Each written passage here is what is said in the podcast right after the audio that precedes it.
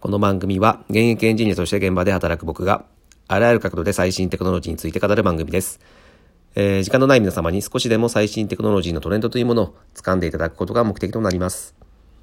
はい、えー、今日の、えー、テーマですが、えー、シンプルです、えー。音楽サブスクに入った方がいい理由というテーマにしたいというふうに思います。えー、皆さんの中で、えー、まあ、この音楽サブスク、いわゆる、えー、Spotify とかですね、あとは Apple Music みたいなものに入っている方は多いと思います。で、僕もですね、実は結構これいろいろ入ってきました。えー、まずは、えー、Amazon Music Unlimited ですね、に入って、で、Spotify に入って、で、最後、Apple Music を体験してきてですね、まあ最後にはちょっと Apple Music を選んだんですけども、今入っています。で、これ入った方がいいよという理由を今日ちょっと、えー、皆さんにご説明したいというふうに思います。えー、結構ね、えー、今、ストリーミングって多いじゃないですか。で、結構、あと、僕の周り多いかなと思ったんですけど、聞いてみると、あんまり入ってる人いないんですよ。うん。僕30代なんですけども、30代で入ってる人ってあんまりいないなというふうに思っていて、かといって20代の方にも聞いてみたんですけども、えー、それほど入っていないと。うん。結構、その、Spotify で無料で聞いちゃってるっていう人が多いですね。うん。Spotify だと、えー、広告なし、えっ、ー、と、広告なし、プレミアムだと広告なしで、えー、好きな曲が聴けるんですけども、えー、無料で聴けるのであれば、えー、広告ありのなって、で、えっ、ー、と、曲もランダムで、うん、飛ばすことが、えー、制限がついちゃってるっていう状態ですね。まあそういった状態で聴いてしまってる人が多いということなんですけども、まあ、やっぱ、あのプレミアムに入って好きな曲を聴いた方がいいかなというふうに僕は思います。で、えー、もまあ最近ね、そのストリーミングが増えてきてから、その CD のレンタルって、うんとしなくなりましたよね。あの、僕も、えー、まあ10代の頃は当然だったんですけども、20代前半ぐらいですかね、まではまあ CD のレンタルをして、まあ最新の曲というのを聴いていたんですけども、えー、もう最近は全然そんなレンタルはしに行かなくなったので、うん、最新の曲を聴かなくなっちゃったってことですね。で、えー、サブスクを始めてからどうなったかというと、えっ、ー、とですね、やっぱあの、ランキングとかって見れるんですよね。今の流行ってる曲ランキングみたいなのがすぐ見れるので、そこで、えっ、ー、と、上からまあ聞いていけるんですよ。うん。まあ昔で言う、えっ、ー、と、CD レンタル屋さん行って、えー、ランキング1位から10位までのものを全部、えー、借りてレンタルするみたいなことしてましたけども、それが、えー、ストリーミングですぐできてしまうということで、まあ最新の曲を聴くと、本当にね、あのね、えっと、まあよく昔の曲の方が良かったみたいな話を言うじゃないですか。なんですけども、えっと、実際聴いてみるとですね、やっぱ今、最新、最新の今の曲もすごくいいんですよ。うん。あの、まあ当然僕も、えー、全然聴いてなかったので、うんとまあ、最近になってですね、その、なんです、キングヌーとか、えっ、ー、と、ヒゲダンとか、あいみょんとか、まあ、その辺の曲とかって全然聴いてなかったんですけども、えー、ストリーミングで聴くようになってからね、も、ものすごくハマってます。うん、すごくいいですよね、あれね。うん。で、まあ、それを聴くことによってですね、まあ、何が変わるかと言いますと、まあね、た、ただね、あの、若い人の曲聴いてるだけじゃんと思うんですけども、やっぱそういうこと、ところによって、その若い感性というのを、えー、失わないのかなというふうに思います。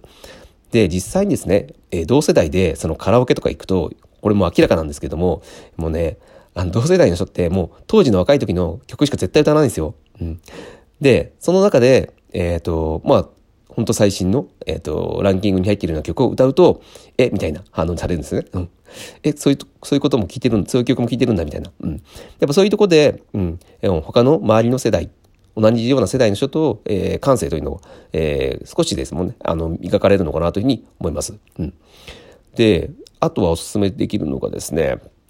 えー、と、今、ストリーミングを聞いているとですね、えー、まあ、あなたがこのいう曲を聴いてるんであれば、えっ、ー、と、こういった曲も好きなんじゃないの？みたいなおすすめをされるんですよ。まあ、レコメンドというふうに言いますけども。で、今たまたまちょっと Amazon Music じゃないや、えー、Apple Music ですね、をちょっと見ていたら、えっ、ー、と、ちょっと僕、あの、星野源好きで聴いていたんですけども、そしたら、星野源を聴いてるあなたに、こんなのもお勧めします、みたいなの出てきたんですね。えー、椎名林檎、えー、くるり、えー、サカナクション、畑元博、スピッツ、ワンオクロックとですね、えー、見事に、えー、僕が、えー、本当に好きな人ばっかなんですよ。うん、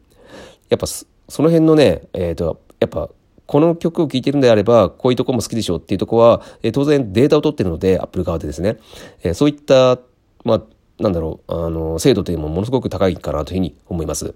で、まあ、この中でお勧めするしている中で、えー、まあ、聞いたことなかったものを、まあ、もちろん、もう自分におそらくかなりの確率で、えー、自分にとってはいい曲なんですね。で、すごくいいなというふうに思うのが、じゃあ実際に、えーと、おすすめされたアーティストを、えー、どんな曲を聴けばいいのかって思うじゃないですか。まあ、そんな時に、えっ、ー、とですね、Apple Music だと、えー、初めてのなんとか、うん、例えば、初めてのサカナクションみたいな感じで、えー、サカナクション聞くんであれば、初めて聞くんであれば、えー、これら辺の曲から聴いた方がいいよ、みたいな感じで、えー、いわゆる、えー、本当に流行ってる曲、うん、本当に、えー、今聴かれてる曲が、えー、ずらっと並んでくると。えー、まあ、本当だったらサカナクションを聴きたいなと思ったら、えー、まあベストアルバムとかを買いに行くじゃないですか。ただ、そのベストアルバムって、その時のベストアルバムなんですね。なので、過去の、過去の作品のベストアルバムだと最新の曲が入ってなかったりもするんですね。ただ、この、このストリーミングの、えー、ベストアルバムだと、本当にリアルタイムの現在のベストアルバムが、えー、最新の状態で、えー、と、わかるということで、非常にこれはね、あの、いいなというふうに思いました。うん、使ってみると、えっ、ー、と、あ、こんなに、えっ、ー、と、便利なんだっていうふうに思うと思います。うん、これはね、Spotify にもありますね。Spotify だと This is、え、サカナクションみたいな感じで、えー、ちょっと名前が違いますけども、まあ同じような機能があります。はい。で、えー、このね、お気に入りっていうのが、えー、っとね、曲ごとにこれ好き嫌いっていうふうに判定できるんですよ。で、これをしておくとですね、より精度が高まるというところで、で、これがですね、もうずっとあの、履歴で残るんですよ。もう過去ずっと。なので、これはより早く始めた方が、えー、自分のお気に入りの曲をレケモンでしてくれる確率、可能性、確率というのが、精度というのがすごく高まっていくので、まあ、これはどんどん、えー、やっていくべきだと思いますし、えー、早いうちからやった方がいいのかなというふうに思います。うん。なので、あのまあ、アーティスト曲で、これがですね、あの面白い機能があって、まあ、Spotify が初めに始めたんですけども、えーと、その年に聴いた、えーと、より、えー、自分が聴いたアーティストとか曲とか、もしくはジャンルみたいなのを、えー、年に1回とか、えー、半年に1回とか教えてくれるんですけども、この機能もすごく面白いなというふうに思います。えー、自分は、あ、意外とこういう曲聴いてるんだ、こういうジャンルが好きなんだなというふうに気づけるので、まあ自分への気づきという意味で、えー、すごく面白い機能かなというふうに思います。はい。で、えっ、ー、と、これ最後にちょっとお勧めしたいんですけども、もしですね、えー、お子さんがいるのであれば、もう絶対これは入った方がいいというふうに思います。えー、僕はですね、えー、奥さんと、で、子供が2人いるんですけども、えー、ファミリープランというのに入っています。そうなると、えーとまあ、個人だと1000円ぐらいなんですけども、ファミリープランだと、まあ、プラス500円、1500円ぐらいでですね、家族全員が聞けるようになるということで、で特に、えーと、今お子さん、えー、いる方、中高生特にですね、中高生がいて、スマホを持たせている方いらっしゃいましたら、まあ、特に注意してほしいんですけども、今日本だとですね、えー、と、例えばミュージック FM というようなアプリ名で、えー、がすごく流行ってます。まあ、これが何かというと、えー、中国企業が出しているですね、えー、海賊版ですね。えー、いわゆる、えー、許可を取っていない状態で、えー、アーティストの曲を配信してしまっている、えー、海賊版アプリというのが今中高生で流行ってます。はい。で、まあ、当然学生なので、えっ、ー、と、Spotify プレミアとか Apple Music 入りたいんだけど、お金が払えなくて、えー、払えないと。ただ、えー、最新の音楽聴きたいという、いう、えー、中高生の方が、えー、やっぱこういったアプリを落としてしまって聴いてしまってると。うん。これは非常に有識問題なのなので、うん、これは絶対に、えー、自分の子供にはさせたくないというふうに思うんですよ。なので、ぜひですね、もう中高生が、えー、のお子さんがいる方はもう絶対音楽聴くじゃないですか。まあ、自分たちが中高生だった頃も絶対聴いてたはずなので。うん、なので、えー、サブスク入ってあげましょう。うん、で、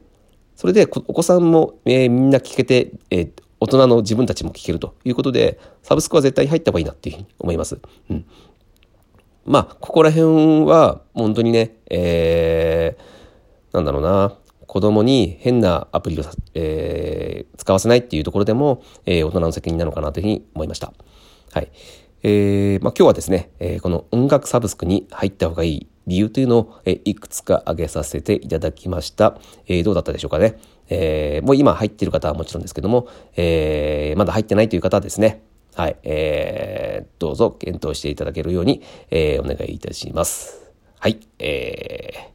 今日は以上になります。えっと、まあ面白かったですね。また聞いていただけると大変嬉しいです。はい、えー、今日は以上になります。それでは。